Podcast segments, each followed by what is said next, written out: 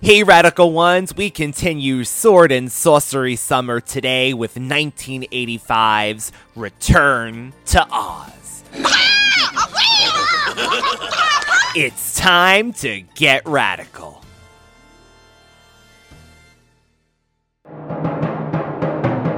Something really special that I've been promising to show you.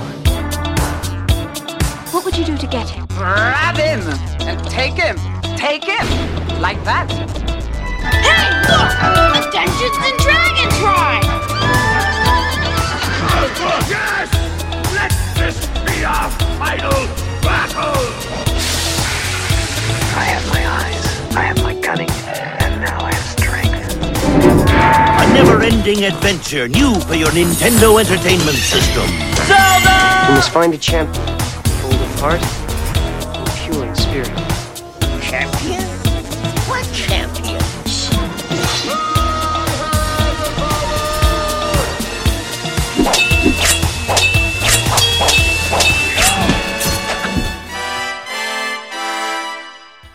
Welcome back, Radical Ones, to another episode of the Radical Retro Rewind podcast. As always, I am your host, Radical Ryan Hunter, and it's one of those special three way episodes with Brother David and Rob the Movie Geek along with me for this fun ride of Return to Oz. Hi, everyone. Good to be back. Excited for today's movie. It's great to be here with my two favorite co-hosts. My only, but you know, they're still my favorite. Thank you.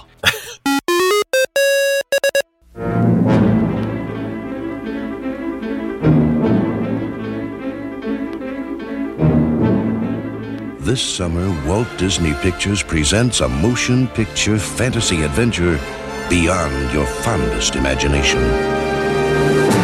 You'll be transported miraculously back to the enchanted land of Oz, that magical kingdom beloved by young and old for generations.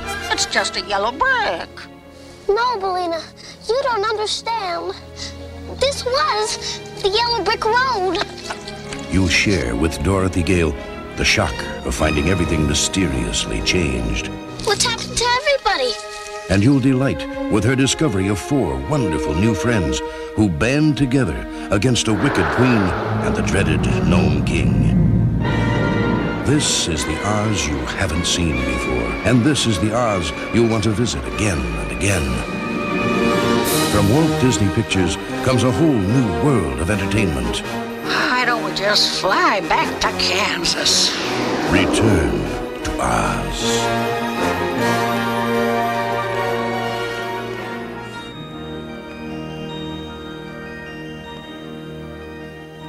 So, of course, we are doing Sword and Sorcery Summer. This one was a long month. We got a lot of movies this month. Return to Oz is one of the oddballs, right? In this kind of sword and sorcery movies. We kind of talked about it last week, Rob, when we did Dragonheart, that this one is more of a mythical sense of sword and sorcery and, you know, that's feeling of adventure. So, how did the two of you, and I, David, I know because I grew up with you, but walk me through how you discovered Return to Oz and, you know, your general feeling. Um, I don't know exactly. It's not like somebody sat me down and was like, "Return to Oz, watch it." It's probably something that was on, and it was very similar to The Wizard of Oz. And I, you know, I watched all of that puppetry, you know, movies, Jim Henson, and all of that. So it kind of just fit in. I, I wish I could tell you how. It might have just been a rental, but again, with its with its similarities, you know, it obviously caught my attention. And with that being said, you know, how dark it was was obviously up my alley. So it just became a favorite of mine to continue to watch. But I think it also correlated with the worst witch. And I was just in this Fairuza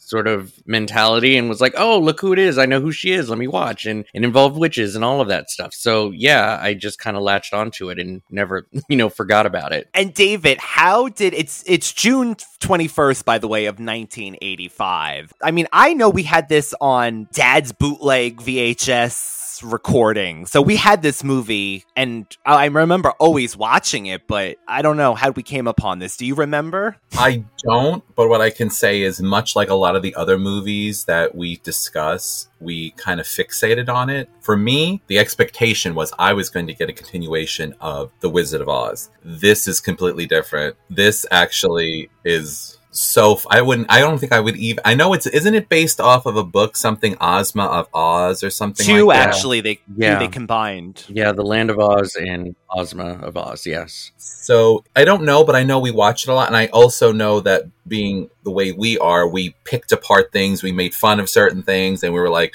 kind of comparing the two, you know, which is completely, you know, they're completely different in that way. So this is actually a prime example of maybe one of the first, I guess, in my memory, if I go back. This is what's considered a requel. So it's a reboot slash sequel. It's it, the timeline is after the original, but it has no connection whatsoever. It's sort of rebooting it, but still remembering everything that happened from the first, and and not you know forgetting about what happened and it, it fits because it's also based on a book series. If this was just out of the blue just a movie it would not make sense to kind of do this. Um evil dead is another example of that where it was a sequel but still they kind of just rebooted it and start over. I was actually curious what your thoughts on requels. Like do you feel they're just cash grabs or do you feel that with artistic expression that writers and directors have an ability to not forget what came in the past but then put their own spin on it and give you you know a different you know take do requels or would you just prefer just straight sequels I would say, Rob, because they have Fairuza. And by the way, this is a long time coming. Fairuza Balk, Balk, Balk. Oh my god, I did it so good the last time. Now I'm messing it up. Fairuza Balk was so much younger than Judy Garland that I think they had to kind of go back, like you're saying, and make it that version of, oh, this is the Tin Man. This is what the Cowardly Lion really looked like. So I actually don't mind it. It's so many years after that movie was made to, I think, make a direct sequel would probably maybe not work as much. So I am okay with that idea, Rob, of the the remake and a sequel together. I actually like the idea of it as well. I don't have anything against it. One of the things in the movie that Auntie M says to Dorothy is, "It's been six months since the tornado."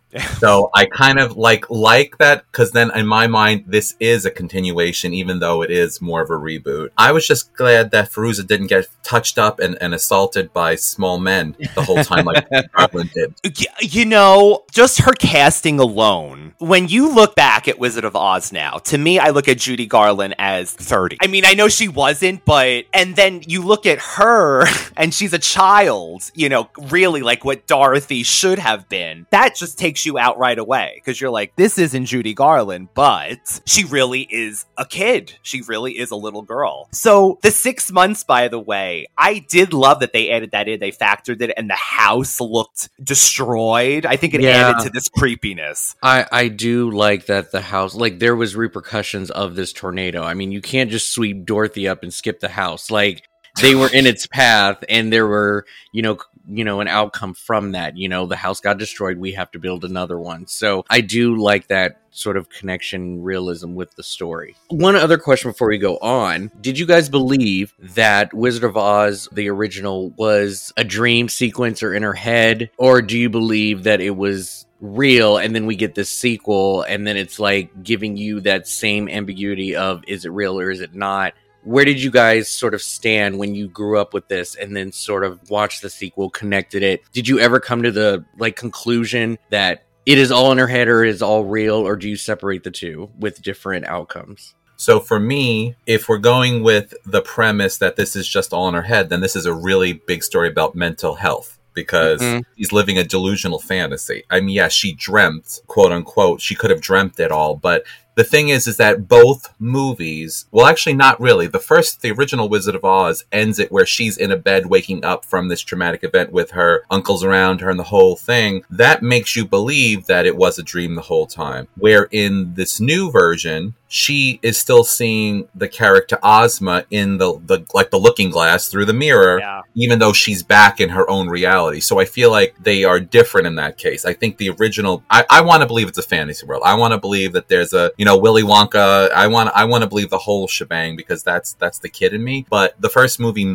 definitely is telling you no, it's in my mind, it's not real. She she's been this whole time in a coma like state, and then she wakes up. And the other one is it is real because she got sent back, and then she can see Ozma in the mirror when she's home. So that's how I'm looking at it. Unless she's having like a schizophrenic, you know, and Billina actually died and she didn't want to face it either, you know, like kind of thing. Listen, Ryan, if you Billina. a tornado and then went through another storm, every time you heard anything in the uh, a wind going, forget it. If she was in if she was in Legend, she would have freaked out. She heard the wind whipping up. She would have started screaming. Another you storm. know, I can honestly say, as someone who was in the room, and I talked about this on Brunch with the Halliwells once, when thunder struck my ceiling when I was listening to S Club 7. I don't know, maybe that was a sign. I had post traumatic for a few months. Every time I heard thunder, I thought the roof was going to collapse. And Mhm. like, so I could imagine if Dorothy went through this, a 100%. Yes, I, I believe, you know, she can make this up. But did you talk? Did you talk to a chicken? I would have. I, I guess I would say, Rob, as a young kid, I believed it's real. And now as I'm getting older, I'm thinking of it in that cynical way that it. But I Yeah. do agree with David. Out of the two, I'll say Return to Oz because of the mirror, the mirror shot. I was very inclined to think that Return to Oz was very much real, but it's it's the whole thing of Dorothy setting her up herself up to be Kaiser Sosade. Like she did it to herself. Like they- they made sure that there were so many elements from the real world pulled into her Oz adventure. You know, Tik-Tok is there and Even the pail, right? The lunch pail she has is put Yeah. on the on the wheeler's gurney.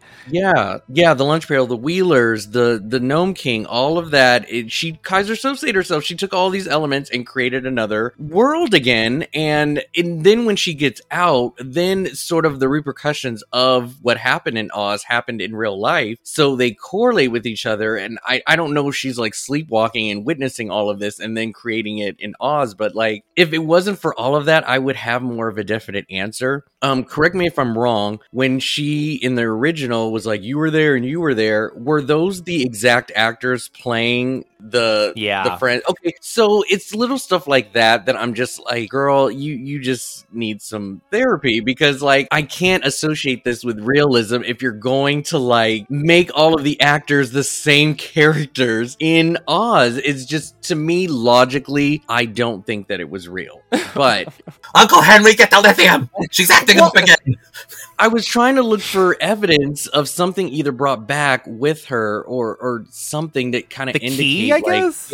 but like again she wouldn't let anyone witness like looking at it or holding it or you know I mean yes she pointed the key to Aunt Aunt Em, but like, okay, that could still be a key from anywhere. It just magically worked in her head when she went to Oz. So I, I don't know. I, I don't want to like, you know, debunk your thoughts on it. It's just for me, I would want more secure evidence from, you know, it's the same with Alice in Wonderland. I will never really know until I get evidence That movie. and that's, and that's the thing. She's like, Aunt Em, come look at this mirror. She's like, I got you. Now I'm about to show the receipts. She's like, uh uh Yeah. no.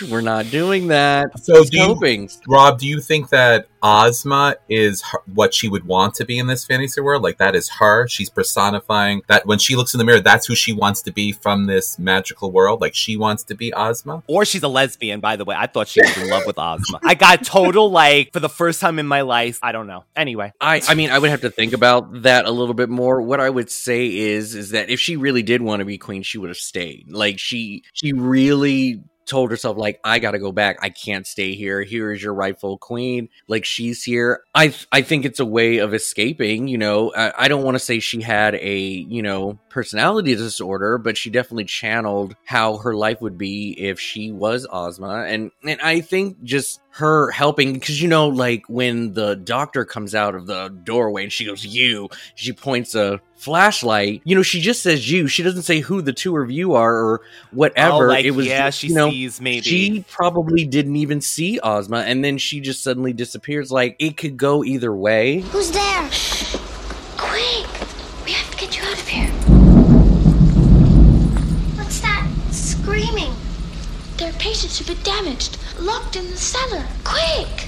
And how did Billina get there too? That's what I always say. Like, how did Billina blow into that crate into Yeah, Oz? yeah. Like, she wasn't involved at that either. So it might and be you just her- notice and you notice she tells toto to go home because toto can't go with her and that sets up the fact that you have to have billina come with her as her companion Yes. Yeah. her spirit animal Did you notice the doctor when he was interviewing her in the beginning? He had a ruby ring. yes No, I didn't even. Yeah, he, he was wearing a That's ruby ring. Smart. Yeah, yeah. So, I mean, either way, I think it's fine. I still, you know, go into the escapism of it all. So it doesn't take anything away from the movie, but I just always wonder, you know, you're one of two people, you know, and I was just curious which side you guys fell on. This is a unofficial sequel slash remake of the 1939 Metro Golden film. The, is it Metro Meyer. Golden Meyer? The film The Wizard of Oz, and it's based on the early 20th century Oz novels. In this plot, an insomniac Dorothy returns to the land of Oz to find it's been conquered by the wicked Gnome King and his accomplice, Princess Mombi. She must restore Oz with her new friends, Billina, Tick Tock, Jack Pumpkinhead, and Gump. Oh, and Princess Ozma at the end. That's what they just oh, and Ozma. and jack skellington Jack Skeleton, right? A hundred percent. I always think that. Let's bring up what do you believe Siskel and Ebert thought of the 1985 film? You would think I'd know them so well, but the fact that you're presenting it as a question this time, I want to say that they actually liked it. Recently, they surprised us. I think it was an episode with Rob we did where they actually liked the movie, which was odd. So that's recent. David, you say no. David gave us two thumbs way down. I, I'm going to say they don't like anything ever that I like, so that's why I'm saying it. But I want to also make a point when you're done with that, so come back to me. No surprise, it is the worst film of 1985. Oh my goodness. It's not a musical. so, It doesn't have Judy Garland. This, So? this is amazing. I know. It's too scary for kids. I agree with that. true. And, And, the special effects aren't that great, which to me is absolutely insane because they did state of the art things on this movie down to stop motion animation. Because you sit there, even if you're a critic paid to sit there, you sit there thinking, what am I doing with my life watching this picture? And Return to Oz was such a lousy film that I'll always resent that it stole two hours of my life. when I'm dying, I want you to know, if you're at my funeral, I want you to know, I'll be there thinking, I could have lived two years, 2 hours longer, I'll say a few- happier. I'll say a few words over your grave. He would have had two hours more happiness if it hadn't been for Return to Oz. Thank you very much. This is supposed to be the film that was more true to the Oz book. But they made changes from the book it was based on, and they still made a trashy picture, a trashy-looking film with none of the joys of the classic Judy Garland Oz film. Well, you know what I like most about the picture? The hen. I've said this before, I'll say it again. You know you're in trouble when your favorite character in a movie is a hen that only has a bit part. This movie was amazing. It starts out with Dorothy having is being left overnight at the house of a strange surgeon. Unbelievable. Then she's given shock treatment. Then she's swept away in a flood. Uh, by the time the movie is, is half an hour old, the kids in the audience are probably scared to Terrified. death. It was not an upbeat children's film. Absolutely wrong, and I was so glad that the audience rejected it. Unfortunately, I had to see it first. I would say that, yeah, if you're not impressed with the special effects, that's fine, but that's if you're comparing it to stuff. Right. To me, the movie still looked authentically real for the world that was created. I believed every word of it, especially when, like, the Wheelers turned to sand. That shit was, like, not fun to look at. For a child's movie in the 80s, just when the gnome and the rock faces was moving around, I believed all of that. Yep. Tik-Tok looked freaking amazing I thought it was that design amazing. is so good and i actually really enjoy the sort of bubbly animated live action mix of our original characters the way that they look now just the face of the scarecrow and his subtle changes in emotion but Yeah. just like the tin man looks very cartoon but he's yet real like i lo- i really enjoyed all of that so yeah if you're gonna compare it yes i would totally agree but i found all of it to be believable And David, what did you want to say about this? So I had two points. So I want to go back for one minute, and then I'm going to answer your question. What I could Yeah. talk about good old my good old friends Siskel and Ebert.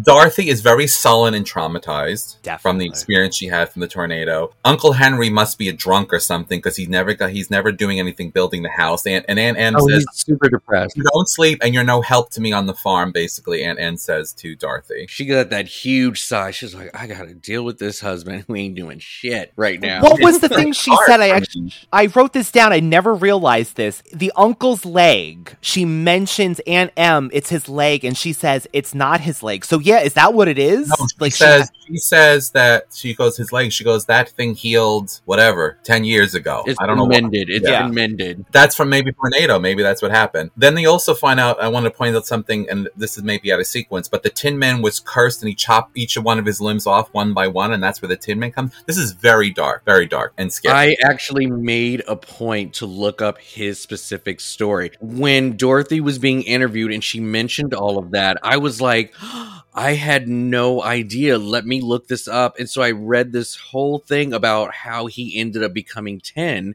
Like, geez, it was very dark, but it also had a really nice message to it as well. And, you know, the OP um, was kind of like, kind of mad that this original story wasn't put into the original Oh, in the uh, original story. I mean, yeah, it's a little grotesque, but I think the message behind it afterwards, I thought it was pretty nice to have. So, but yeah, I made a point to look up his origin, and I, yeah, I was pretty surprised to, for what I read. I would have said though at that point, speaking of that part with the Tin Man, because I was going to say that if Dorothy would have told me that, I would have said she was crazy too. Not, I mean, come on, that was the story. That really did prove that she was a little out there, even for and M's like kicking her under the table. Shut up, Dorothy, or they're going to keep you forever. Shut up. Just tell the main stuff. Just tell them a little bit. Hello, Dorothy. How are you? I wish I wasn't tied down. Nothing to worry about. What are those? Oh, when you're ready, we'll just put them over your ears, and pretty soon they'll draw all those unpleasant dreams out of your head. Then when you wake up, you'll never be bothered by them again. Anyway, Siskel and Ebert is absolutely ridiculous. So, in other words, are they going to be like, look at the Ten Commandments, be like, well, they didn't get Moses. They only got Charlton Heston to play the part. I mean, what is wrong with those two? That's all I can say about them. They're re- absolutely ridiculous. It's not Judy Garland. Well, we, we're going to dig her up. You're going to clone her. Wizard of Oz is just one of those movies that just shouldn't be altered according to them. And I guess that's just another way of saying, well, look, if Judy can't be in the movie because she passed away, then don't make Wizard of Oz. Like, that's just simple as it is. But you know what? Uh, Back in the day, of course, had I not grown up with this movie, I would have said, yeah, like a sequel to The Wizard of Oz would be like a musical. But I think doing it in this way set it apart from because the it's not original really, it's it wasn't like unless it was Silence of the Lambs, the musical. What were you going to talk about? The Tin Man cutting his legs off, Mombi cutting up ladies' heads so she could have multiple heads. Like you wouldn't be singing it unless it was like like a horror comedy.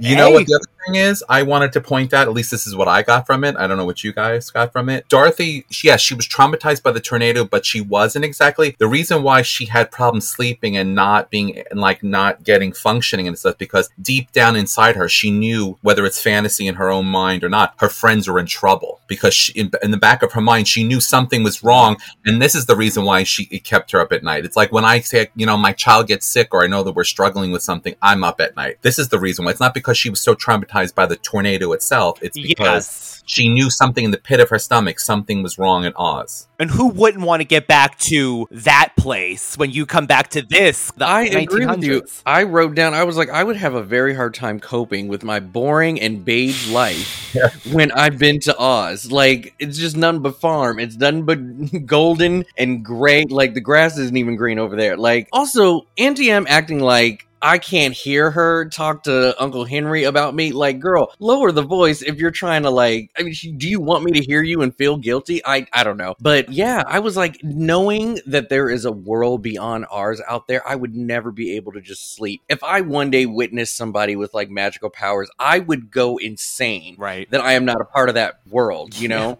pun intended. Yeah. And I, you know, like how how do you just forget and go back to your normal lives after something like that? Listen, magicians, I'd be a hedge witch if I had to because I would want that magic. Anybody that watches magicians, but Okay, so the big part of this, of course, is we get to the sanitarium where Dorothy's going to have electric shock therapy. Yes, for anyone who hasn't seen this. We set up the villains, like we were saying earlier, the same actors. We have, of course, the head nurse is our witch Mombi, and the Gnome King is this doctor. Like we said, the Wheelers are there. So we get to Oz, right? And I have loved chickens all my life. The fact Me too. The wings, the thighs, the breast. I think they are adorable. So the fact that Billina was the Toto, like we mentioned in this movie, I absolutely loved. Oh no! Oh, it's just a yellow brick. No, Billina, you don't understand. This was the Yellow Brick Road. Oh. It leads to the Emerald City. Ah, It turns out that she was, I mean, she was made, she was fake, but she also, Fairuza, had to work with about 30 live hens as well. But can I tell you, I don't know what they're talking about because this chicken looks alive to me. the emotions, like if you forget yourself and you just fantasize in this movie, there's a chicken talking to you, I think. So you were feeling the fantasy? I was feeling the fantasy, and they, of course, they gave her this older voice. It's very like Luna from the Sailor Moon dub. You know, they don't keep up the roads here, and just different things like that. What are my taxes going for? It's true. Okay, so what? Just so we well now we're touching on Billina. What do you think about the villain being stopped with Billina at the end and the egg?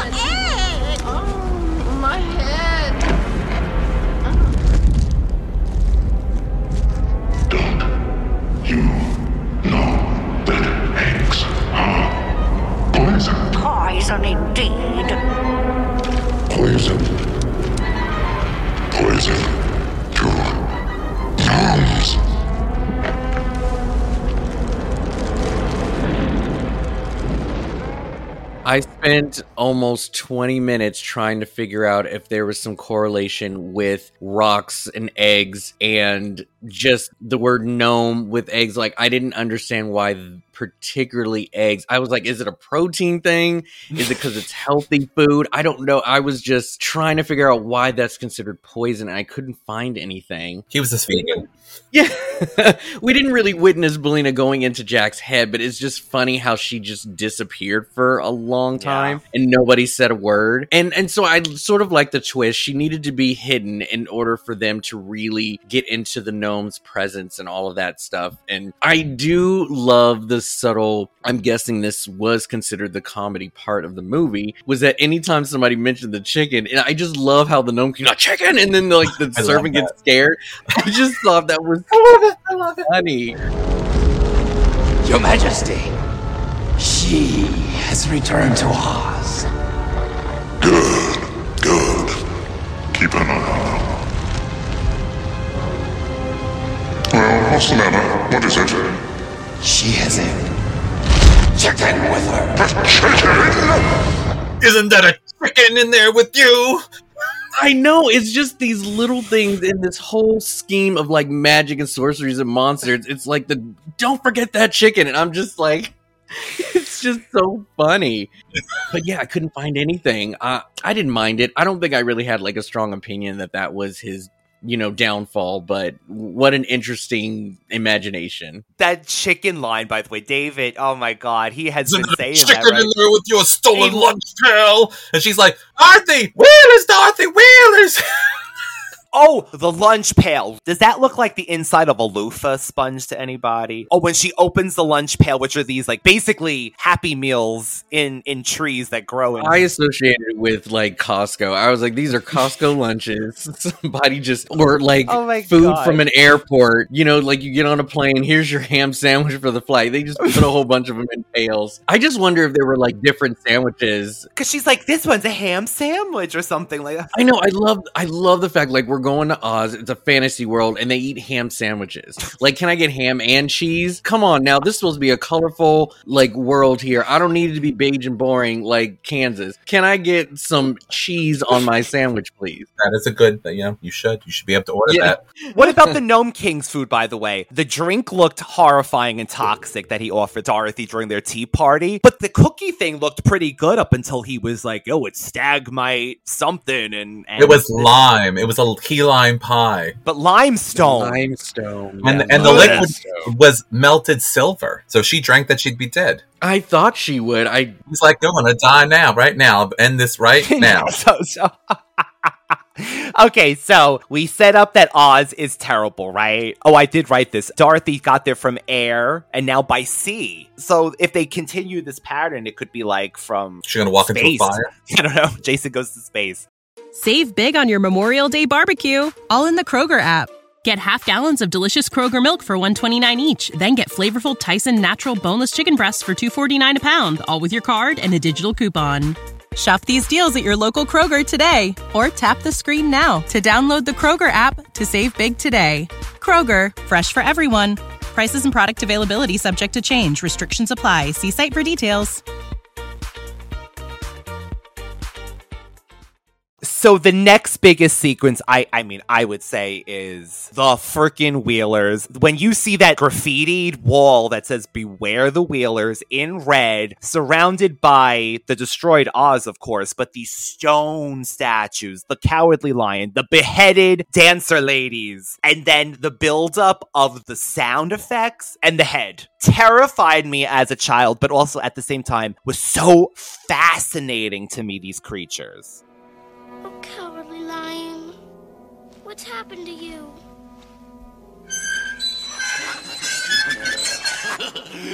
Come here, chicken!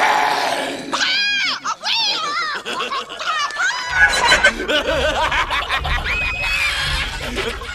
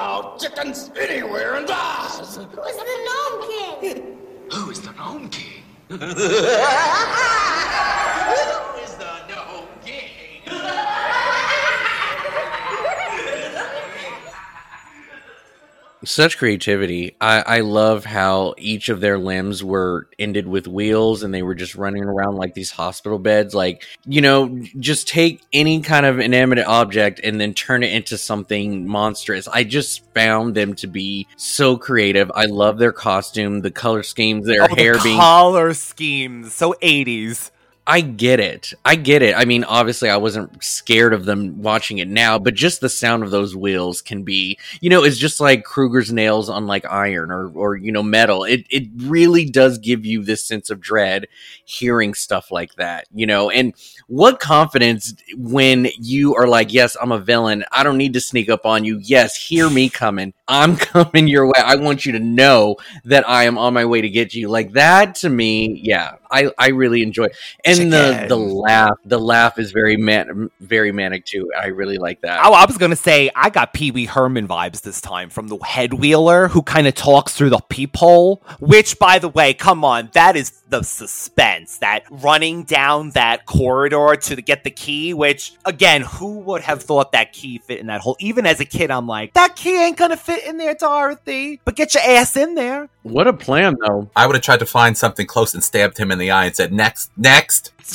you gotta, you gotta sh- exert your authority on these wheelers. Thumbelina. The people have said this. The wheelers couldn't honestly grab you, but they Nope, must they did. be They able get up to. and they, like- they do right in the behind the scenes. I've even seen the costume people. They stood up on their legs, but Was it giving? Was the costume design giving you like Jesus Christ Superstar meets a little bit of the Wiz? I don't know. I've just felt like it was very colorful and very. I got Wiz vibes for sure. They were very similar to the Munchkins sort of um palette for sure. Yeah, that's what I but also a, a gay rocker band of motorcycles. Why do we always have to be the villain? I'm not Jafar. No, I am your father. They are fabulous. they got the hair, they got the squeak, the er, er, whatever they do. That's the thing that gets me. They communicate in squeaks too sometimes. So yeah. That little call he made was like, oh, okay, they got their own language and stuff. That's yeah. when you know. So Mhm. we meet Tik-Tok, gentleman. I mean, this gorgeous character. I love him too. So sweet. Tik-Tok. He's a little cocky and a little bit of a shade shader. Like he.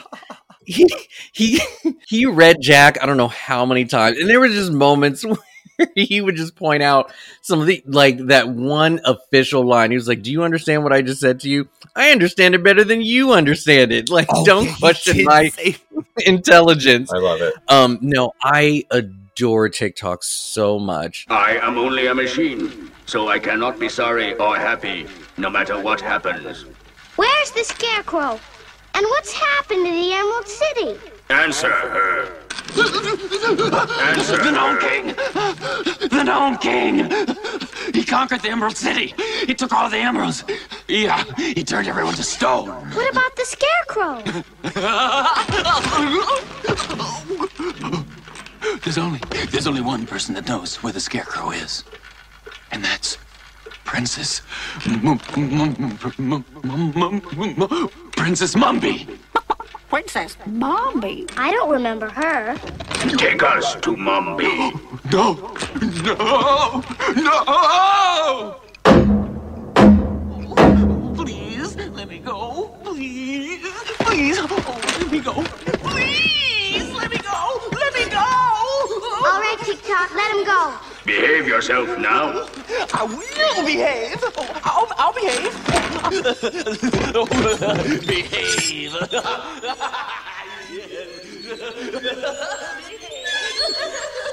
I'll be you behave. I wrote this down specifically. This is so nuanced, but the fact that they designed him to walk in this waddle, you know, way and paired with the music that they were doing, like I get the fantasy, right? And I think it really caters to children. If I was a child watching a character waddle that way, like that's fun to watch. I just like that sort of touch with him because he is like a one man army and very serious, but they give him this like fun little walk. And so it's also the thing like he's not going to be sneaking up on anybody anytime soon, but I just think that it's also sort of like marching in a way when he walks too. Yes, just- like I a just- march. Yeah. I just found his character to be I, really I really like this character too. You know, when he's out of it, basically, she has to, you know, switch each gear and wheel them up. Even as a kid, you know, I mean, you don't want to overwind something, but she barely wound those things up. That was going to die in one second. And guess what? He did. He did. I was I watched that specifically. I'm like, she didn't really wind him up that much, so it made perfect sense. But he explains it that I used up all my energy fighting the wheelers off. Oh my So- god, his But she also says, wouldn't it made wouldn't have made more sense for you be able to wind yourself up, make you that you can wind yourself up? I mean, he couldn't even get up if he tripped. Like, I Yeah. mean, I think he's a very formidable like character. Like, I think that having him around and protecting you is awesome. But at the same time, they were taking care of him more often than not. I like So, his little you know. Pringles man mustache. Pringles man Yeah. mustache. Get to the castle. When you know when he's spinning those arms around, I love it, and I do love that at the end during the parade, he gets like the C three PO treatment where they buff him. Oh, so so when I look at that, I say he gets the Johnny Five treatment because Oh, remember in part Johnny- two when he turned gold? He, I mean, and he looked fabulous. Yeah, no, shining. I yeah, they gave him a, or did they just wipe off the dirt?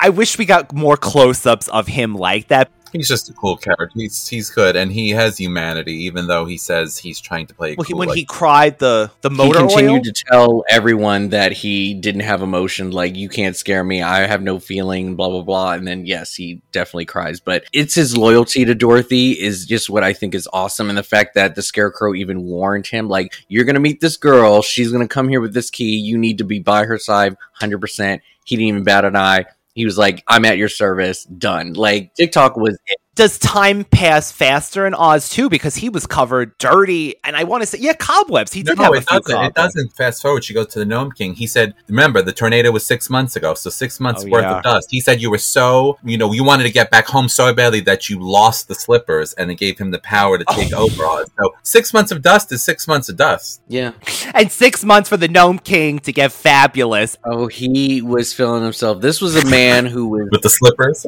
I'm not gonna say he was on the DL, right? I think, and like we can broaden that whole thing as as wide as we want. Like if he wants to wear them, that's cool. It's just his his form of masculinity and power, and then he's just got this undertone of just like I still like to you know look good and pretty, and I'm living for all of it. And it's not just because of the obvious. I would never call him gay or whatever, but just the fact that he has this duality of just being so manly, and then like it's the wiggle of the shoes He now. Come on, like loved it.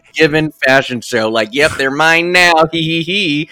Like yeah, I just lo- I just love that. I swear he even rubbed his legs up with the other shoe. Like he was really feeling himself. I was waiting for that leg to cross. I was I mean, it was amazing. You know what? Look at these, Dorothy Gale. Listen, we all do it. I know, even straight man. Let's be honest. When you put on something that makes you feel sexy or good or whatever, like I put on cowboy boots, and I, even though I'm a tall person, I like the fact that it gives me a little bit more lift, and the heat, the, like the heel, the boots do click like on on the ground, and I you like, want to click, huh? you know. So listen, he's giving daddy vibes, but like he's vicious. But he plays that kind of like, oh, Dorothy Gale, don't cry. Play my game. And you're going to die anyway, but play my game. Oh my god, that it's it's so small, but the ornament game is my favorite part of this movie. I just love the idea of this game going in and having to like figure out this puzzle and then when she figures it out and it's just one by one let's get them all. I love that game so much. I I yeah,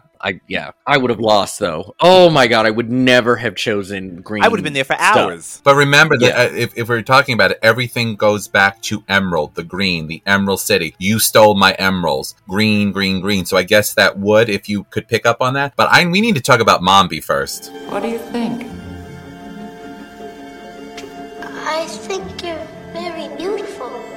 I should hope so. Just who might you be? What are you doing here? I'm Dorothy Gale. Dorothy Gale. What's happened to the scarecrow?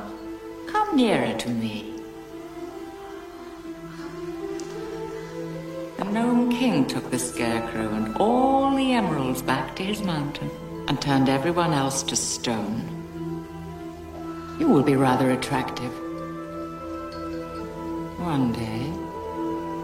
Not at all beautiful, you understand, but you'll have a certain prettiness. Different from my other heads. I believe I'll lock you in the tower for a few years till your head is ready. And then I'll take it. I believe you will not.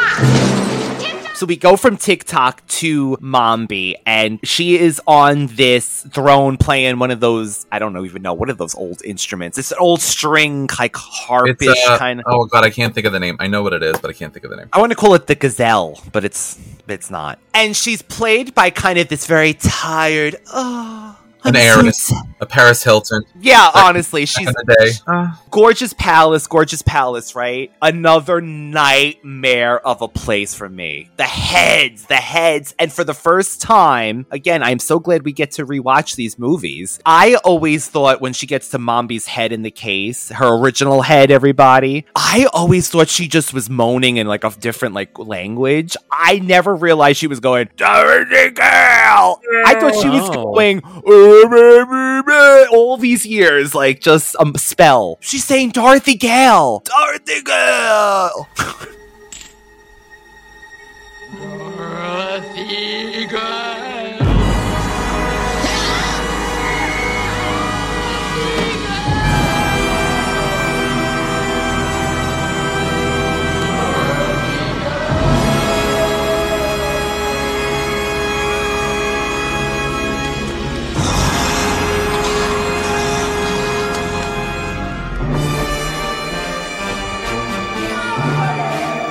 Yeah, that's the first thing. I I don't know if she recognized her just from around the way. Like, oh, I heard about you, bitch. Like, I, I'm gonna watch out for you. And it seems that she was the only head that knew who she was. But yeah, Mombi, I I honestly watching this when I was younger. I even hearing the word Mombi didn't really trigger anything for me. It wasn't until I started watching all the other variations out there, the TV shows, the sci-fi movies, and all that, where I really understood that Mombi was just like that side witch that nobody thinks about, but is more deadlier than anyone out there. Like, yeah, just her first head, just giving that sort of camouflage of, yeah, this is a safe place. Like, you're in. The other thing is too is that they made her blonde. And, You know, the blondes we're supposed to be pure, trust yeah. with, you know, or yeah, whatever. Anyway, so I love the villain Mombi. I I love the fact that she didn't waste no time to show her true colors. She was like, "Come with me, child. Your friends stay here. Here are my heads. Be scared, and I'm gonna use yours as one too." Like she didn't waste no time. And she was shady. She said to Dorothy, You're not really beautiful, but there's a certain prettiness about you. I'll let you grow a little before I chop your head off. Bitch. Yeah, she was like, "You're not going to grow up to be cute, but there'll be something about it that's very unique." Yeah, I was like, "Damn." but also, I wanted to ask you guys. I want to say that the Wheelers definitely set Dorothy up to get captured because you know he's all captured and scared, oh. and then he's like, "Tell us who knows where the Scarecrow is." Well, the only person who knows is Prince Mombi. Like that was a setup because we were already warned about her from the Gnome King. Like, oh, she won't make it past Mombi. I already know that. Mombi. But then in the movie, and as I was watching, I was like, well, how does she come into contact with her? Like, so my question is, is like, would she have found out about the Gnome King and the mountain if it wasn't for Mombi? Like, was she really the only person who knew Scarecrow's whereabouts? Mm. Or you know, like it's funny that she also gave up that information. I guess she was very cocky that she wouldn't get away. But it's just funny how she gave her the information. So it's like, was it a setup or was he being like, "Damn, I gotta come clean because he's hurting me and I have to tell the truth"? You know? A little bit of both, I think. He always gave me that, ooh, I'm so scared of everything kind of. So I always thought he just gave it up, but that actually makes sense because because they know this girl goes to things that she she travels for for her quests. Let's be honest. If he wanted to, he could have just used the ruby slippers and got rid of her immediately. This is where we like when we do Thundercats, we talk about Mumm-Ra could literally just kill the Thundercats in a certain way and not have to go through all this theatrical stuff that he does. He it's like a cat and mouse game. He enjoyed the game because he could have just clicked said send her back now. Click click click. But he but he implies she has to say that she wants to go home. So he maybe he doesn't have the power over her because he Yeah, I think she has you to have to say say it. words and I will send you home. So in other words, maybe there is that thing. Maybe she does have some kind of because she has a link to the slippers or whatever, or she knows Yeah. she's part of the world. She knows what Oz used to be. The other thing was I don't know. Remember the when the Wizard of Oz where she had to go that yellow brick road everywhere? She was literally landed, saw her old house, which I thought was really cool. Again, the old yes, house. the Mhm. old house. Loved yes. it. And then she sees in the distance the Emerald City. She never saw the Emerald City in the beginning. In the, in the first one, she had to go forever and meet every Tom, Dick, and Harry across the way, get fireballs thrown at her, sleep with her hands between her legs because she was with a bunch of men she didn't know.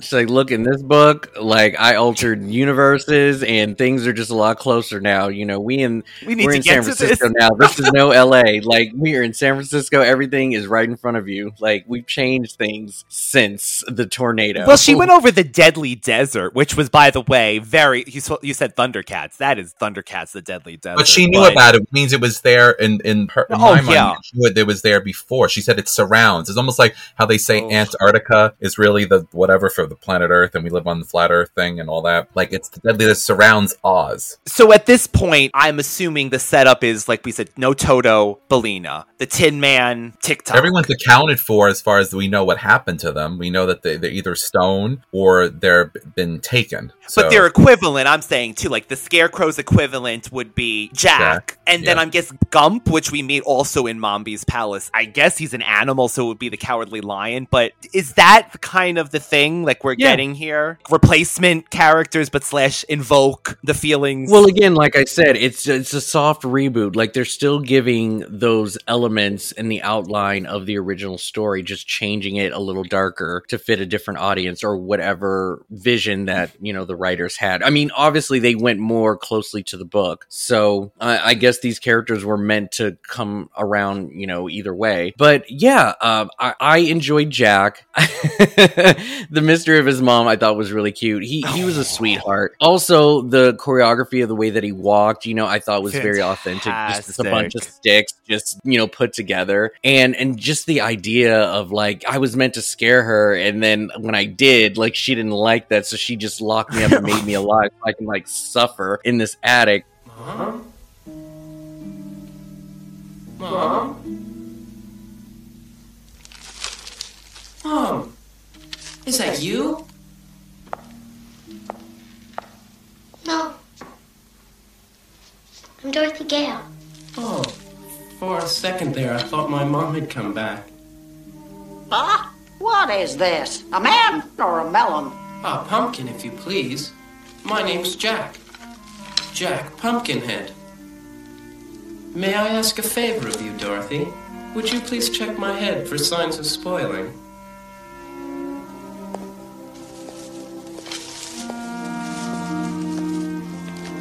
Any soft spots?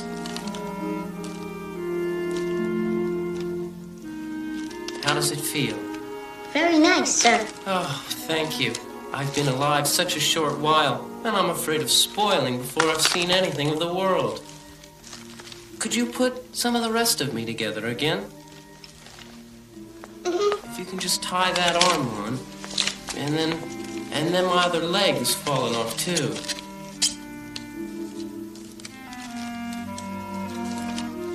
Are you sure you're not my mom? I'm sure, Jack. Well, my mother built me to scare that awful witch Mombi.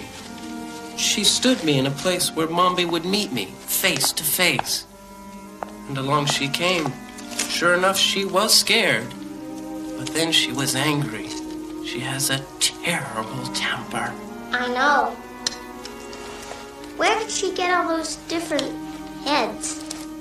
Did you see the headless dancing girls outside?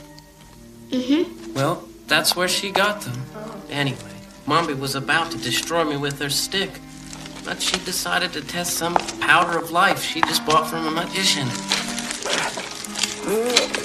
She did. It worked. Here I am. Powder of life? You sprinkle it on something, and the thing comes to life. Does Mombi have any more of it? If she does, it's in cabinet 31 with her original head. What happened to your mother? She vanished. Oh. I think Mombi enchanted her. After that, she threw me in this corner and said she was going to make a pie out of me. But she was wearing Head 22 at the time and must not have worn it since because she hasn't remembered I'm up here. Jack, Billina, listen. Here's what we have to do. I I like Jack. I thought he was. And I don't know. There was something about when he was running to, towards the Gump when it was taking off, and he had to like yes. hold on for dear life for a while. I thought that was funny, but so terrified when he almost got eaten. The way that he was screaming, give it up to the voice actor on this. He Yeah. was giving all the emotions. I felt everything from Jack. He was cool, and Gump was just you know a realist. He was totally like curb your enthusiasm. He was just like, look, girl, I don't have arms. Like I can't turn. He was like, I've never even tried to fly. I didn't even know I had arms. You want me to like? It was he was he was dope. I love him. I don't know how he But moved. for it. He was like, okay, I'll try. I'll play your game. I'll play your game. All I could think of before we just get past Mombi is in the headroom, like you were mentioning, that thing about her face, she'll grow into it. Now, forgive me, but you, we all know what Fairuza Balk grew up to look like. All I could think of is her eyes, those piercing eyes she has. If she was one of those heads in that glass container, forget Mombi. I think that Fairuza's good at playing those parts for sure. Crap, I'm trying to think of the movie that she was in. I'd have to look it up. I may come back to it. But what I wanted to say about the heads, though, I thought that was a very uh, scary sequence. The the music paired with all of them screaming, and you know the body getting up like Frankenstein with the hands out. Like all of that i thought was really done well but i wanted to know like were the heads screaming as sort of like an alarm system like oh she's here or were they screaming for help? Like you wonder if the heads by themselves are still themselves until she puts them on you know as opposed to her original head you know so i i wonder if they were screaming for assistance for help or were they just like she's here get her get her you know intruder you know she stole something you know That is terrifying, actually. It makes it even worse. yeah I always got the intruder thing, but if they are screaming for help, oh my god. And then later on, somehow the spell was reversed because when we see Mombi in her little wheelable jail cell, mm-hmm. they're gonna parade her all around town. I love this. The one of the dancer women, one of the heads is explaining everything, giving that exposition dump. Mm-hmm. yeah so so they got their heads back. I guess they they just He was very stoic. I liked it. Yeah. So the the Fairuza Balk thing. Uh, so she was Adam Sandler's love interest in The Waterboy, and that's I gotta say that that was one of the versatile roles that I got from her, where she didn't play somebody to be feared, or or if her character was like always angry. Like she was a little quirky or whatever, but she smiled throughout the whole thing. She was very lovable and very loyal to him when they officially got together. So I I would say you know she's good at playing an evil person or just someone who's like mad or scary, but at the same time, there's this happy side of her that I wish they had showed more, and especially with like um her playing the worst witch. I just thought she was the Worst witch, yeah. thing. Yeah. So which we did on this show, by the way, in the first or second season. But you're right. In this, she's like, of course, it looks like her, but you would never think that she would grow up to be Nancy in the craft and, and like do that performance. Because honestly, I think this Dorothy is, is is very sweet. I actually, I might prefer her over Judy Garland in the sense of not. How dare you? Siskel and Ebert will rise from their grave. rise, I tell you. Drag you to hell. I got the button. Rise from your grave. Uh, Dorothy is so iconic in the original one. And if I want musical, Judy Garland, of course. But character wise, I prefer this Dorothy over the oh my oh my of the 1930s of oh Aunt Em, you know, like that kind. Like this one was a kid. This was a kid who was strong enough in herself. just I, I like her that. Being able to think of a plan to create Gump in itself is freaking genius. The moment she found out that there was a powder of life, she was like, I know how we're getting out of here. Brava. Brava. I just love how she put all of that together. Well, maybe she could sprinkle some on Uncle Henry, get him to build the damn house then. No, they did. They did finish it. Thank God, right? Give he, him he had a little bit of life, and I actually enjoyed that they gave him more of a story than him just being this side man in the first one because he didn't do shit in the first one. But in this one, they actually gave him a little bit like, you know, I'm distraught. I lost my house. You know, it's up to me, the man of the house, to like fix things and get everything back. And I've got this woman taking care of me because of my broke leg, and it just he's he's down on his luck. But like he yeah, got broke leg. he got inspired Broke and was leg. like, yeah. But he was the first one to run to her and be like, God, I almost gave up. Like, thank God you're here. And he's like, I'm gonna fix this house for y'all. I I love I, I agree with you. I didn't feel the actress who played Aunt Em. I didn't Piper feel like and Piper Laurie. I didn't feel anything from her for Dorothy. Until the end. At the end, I did. I felt her just just playing the part. I didn't like. I didn't feel the connection. I didn't think. I didn't think of her as a loving, like worried about her. I, I just. I just felt that she was a really well trained actress. I didn't get that, even though it was a small role. I didn't get like this real connection to Dorothy, like really caring about her and anything. Maybe to the maybe at the end, but I didn't feel it. It's because she saw the uncle running and she said, mm, Oh, I guess you could pick Dorothy up at the. Oh, so you've been lying all this time, huh? I, well, maybe, but she was like, she He was like ran- hanging out. He ran, he picked She her up. Um, "Babe, you have a farm I can go hang out on. No, I think at the end when she gave the smile to Dorothy and told her to go outside, I was like, okay. Well, she said, if you aren't working on the farm, you're not good enough for me. He did run to her when That's what I'm saying. So what happened? Now you got me. depression. Yeah. Oh, and Well, yeah, depression it's the too. solitude. It's It's the them total all. It solitude. all. Them all. So people, my mind, when something happens with me, you can do one of two things. Like, let's say, God forbid, your house is burning down. You can either shut down and die in the house, or you can grab your family and whatever things that you think are valuable, like your paperwork, and run out of the house. There's there, there's action and there's people that shut down. He shut down. He shut down when Dorothy had these mental problems. He shut down when they're facing the fact that they they have no money and, and the winter is coming. Aunt Em came up a little like a little bit of a bitter bitch, to be honest with you. To me, I just don't like her. I'm Siskel and Ebert, and I hate them all. no, I'm just kidding. This time around as an adult, and you know I always love to bring this up, ambiance. That full feeling that I got this time, even at the end when we have Dorothy's home and Toto and they're playing the pan out with the farm and everything, I got really good like ambiance with this movie. Well, the, the music was beautiful. Oh, the music. I love, I love the score at the end. Haunting. Beautiful but haunting. You know, no pun intended. The the fence the fences were mended. He's working on the house. Yeah, magically There- done. There's a lightheartedness. Dorothy is now learn either learning to control the voices in her head, or She she's flips been or she- or she has been vindicated in her own mind, so she Yes. doesn't have to prove anything to anybody else. Can I ask you something? When at the at the end, when they're back in Kansas, the the head nurse, aka Mombi, she's been taken away by police. So when Ozma said to her, "Those are the people that they've damaged managed and lock in the basement," Yes, thank you for bringing that up, David. I forgot to mention that, and I wanted to to. fry her little brain like a scrambled egg. Because they hear screams. They heard screams in the sanitarium, and Ozma does say, Those are all the patients, you know, very American Horror Story Asylum. Yeah, the damaged patients in the cellar. So I do like that she got what was coming to her. It went on fire, they said. Oh, so she did go through flames. she went through flames and then the sea. Wow. So I want to explore more about the the Gnome King. What did you think of him, Rob? Was he was he giving you legend, legend devil vibes? I, the Gnome King reminded me a lot of the Goblin King. It was just this hierarchy of power, the little minions, the hands that opened up the runway was like the helping hands. Um, and just this idea of like go through my labyrinth and go through this land of Oz to reach the end. Like it gave me so much Goblin King, but he was refined. He had his pipe, you know, like this was clear British royalty here. And Yeah, his tea um, party, the tea time with the cake. yeah, and I, again, I love.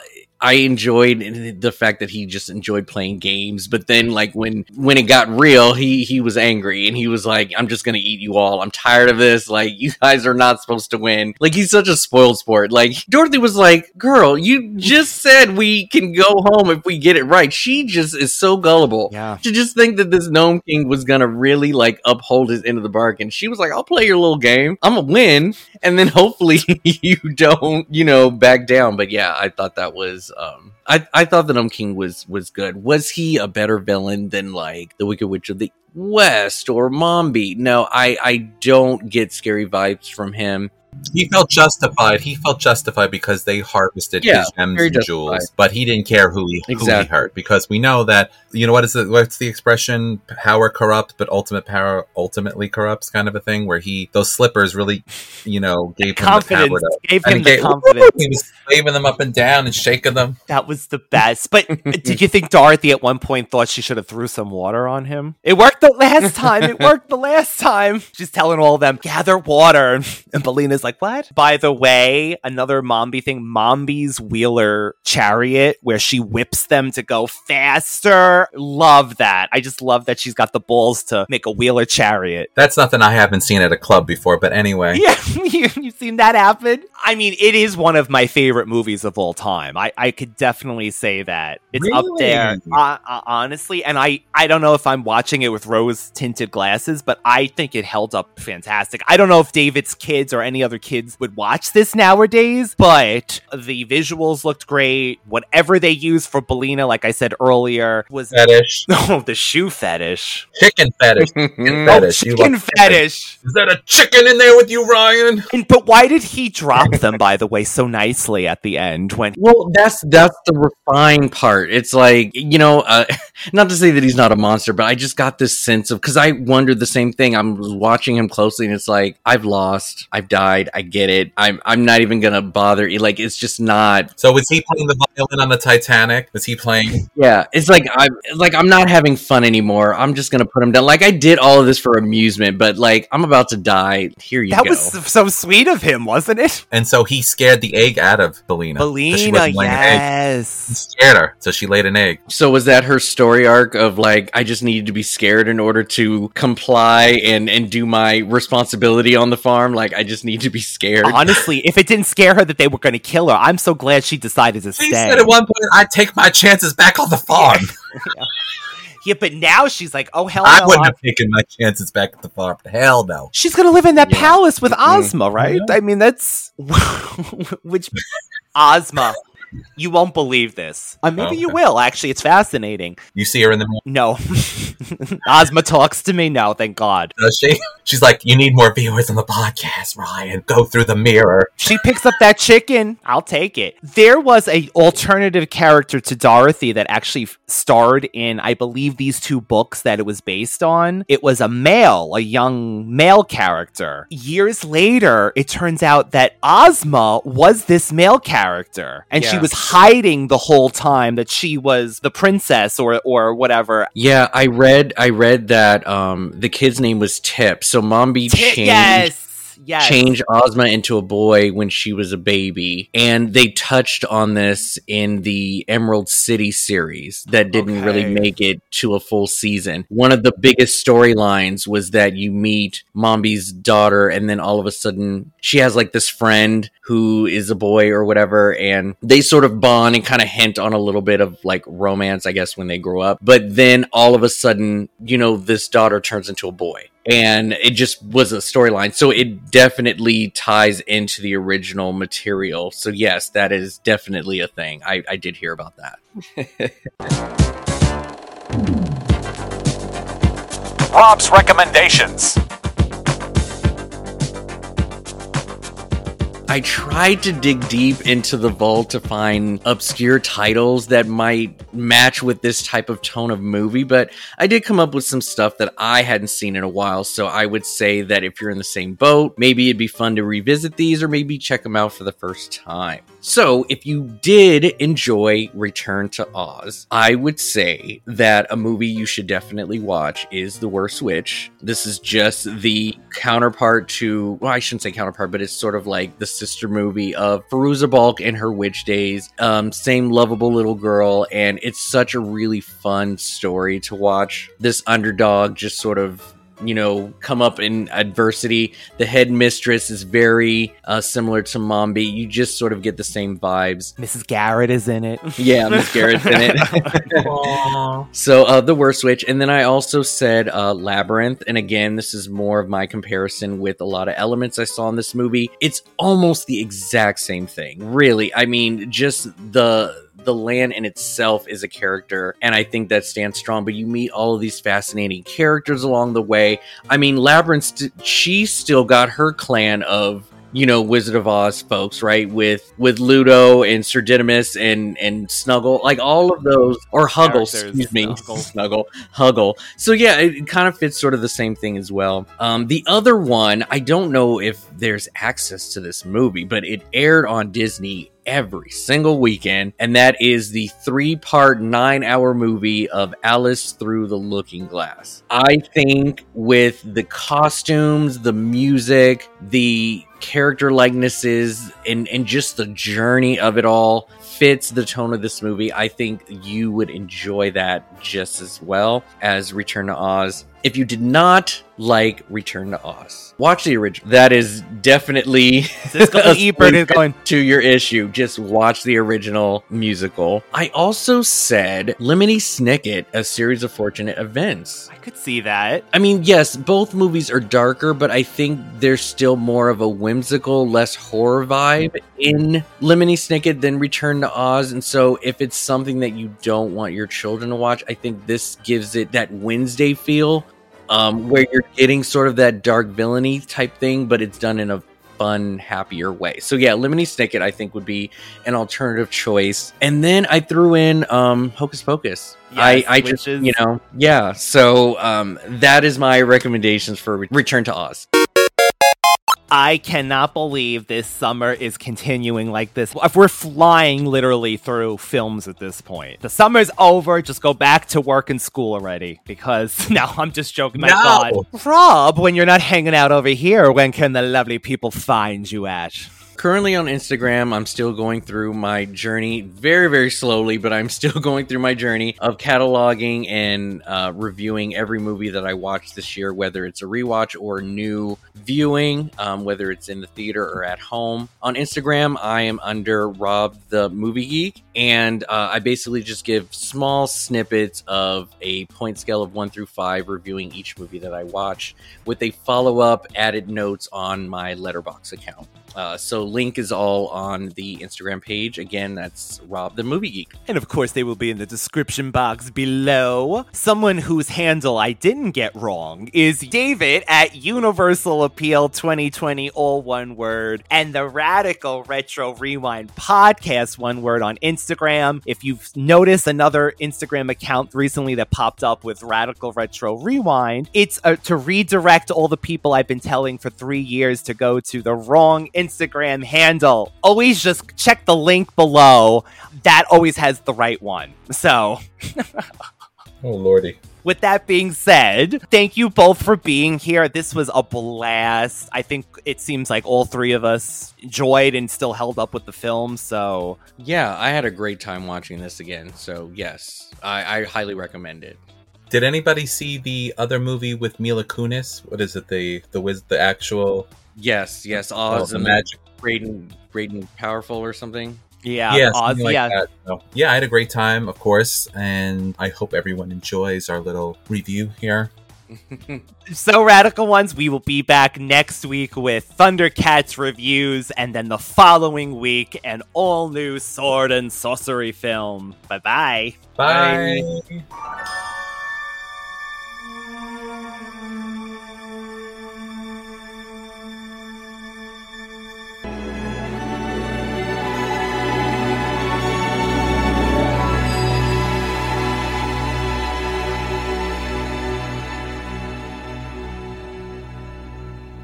The craft does have a cult following of its own. Not only 90s fans, but also witchcraft fans, Faruka Balt, Return to Oz fans. Wait, is her name Faruka Balt? Are you thinking of Veruca Salt from, from Willy Wonka and the Chocolate Factory? okay, I just She a very she's a very different name that I cannot even probably pronounce, so I'm not even going to, but doesn't do a lot of movies or anything since the craft. She just picks and chooses what she likes. I have to apologize to this actress for calling her basically a Faruka Salt from Willy Wonka, but we do love her from Return to Oz growing up. I see the name, I see it, I just don't. Okay, please forgive me, Faruka. Uh, I don't know. And you know, there's going to be a bunch of people that are like diehard fans, and they'll be like crucifying right now. Your effigy will be burned outside someplace. They'll be calling the four corners to punish you for saying her name wrong. Okay, I'm gonna attempt it one more time. Faruka Ball. Okay. Neve Campbell, everybody. Neve Campbell. Yes, That's- Neve Campbell for the win. Calling the four corners or whatever, which is not on my list, funny enough. I know. I, I Maybe because you can't say the actress's name. Maybe that's why Veruca Salt. for Veruca Bulk. Anyway, you ruined it. You ruined Christmas. How dare you? There's a few things in the new year that we were going to do in the comeback episode. I'm still working on my pronunciation of. Your pronunci- punctuation. Your pronunciation. As you can see, things haven't changed since we've picked back up. Still can't speak the English language. Possibly still can't say Fairuza. You know, I- it's I the first show back. I refuse. I refuse to re- let We're any more power. we're taking this. I'm not giving it any power. I will not speak your name. I am following her now on Instagram with the Radical Retro podcast. Uh, she is an artist now. She posts a lot of turkeys, I noticed, but I, that might have been because it was Thanksgiving time when I added her. But She has a lot of things for sale. She's got paintings for sale. She's got artwork for sale. Artwork you would imagine. Do you like scary movies? Well, that's why I'm watching it. What's your favorite Fairuza Balk movie, Ryan? Wait, how do you know my name? Return to Oz. Oh, well, that's easy to say, isn't it? Can you pronounce her name yet? Listen, I'm working on it. Clearly, I can't speak the English language. What about the Craft Legacy? What about it? Well, you didn't seem to enjoy the sequel too much, and she ended up at the end. Why haven't you did one of her films yet? That's just because I'm learning to say her name right before we tackle any films on the Radical Retro Rewind podcast. The Craft, Worst Witch, Waterboy, There's No Fish Food in Heaven. I've never even heard of that movie. Did you get my letter? That was you a few weeks ago? The note? You know what I did last summer? Uh huh. Want to know if you live to see another? Make sure she's on the list soon. But it stars a certain actress by the name of Fairuza Balk. Perfect. God, radical ones. If you've been a, a listener for the last pre- the previous year, you might have heard me pronounce this woman's name in various ways. When you need mealtime inspiration, it's worth shopping Kroger, where you'll find over 30,000 mouth-watering choices that excite your inner foodie. And no matter what tasty choice you make, you'll enjoy our everyday low prices, plus extra ways to save, like digital coupons worth over $600 each week. You can also save up to $1 off per gallon at the pump with fuel points. More savings and more inspiring flavors make shopping Kroger worth it every time. Kroger, fresh for everyone. Fuel restrictions apply. Save big on your Memorial Day barbecue, all in the Kroger app. Get half gallons of delicious Kroger milk for 129 each, then get flavorful Tyson natural boneless chicken breasts for 249 a pound, all with your card and a digital coupon. Shop these deals at your local Kroger today or tap the screen now to download the Kroger app to save big today. Kroger, fresh for everyone. Prices and product availability subject to change. Restrictions apply. See site for details.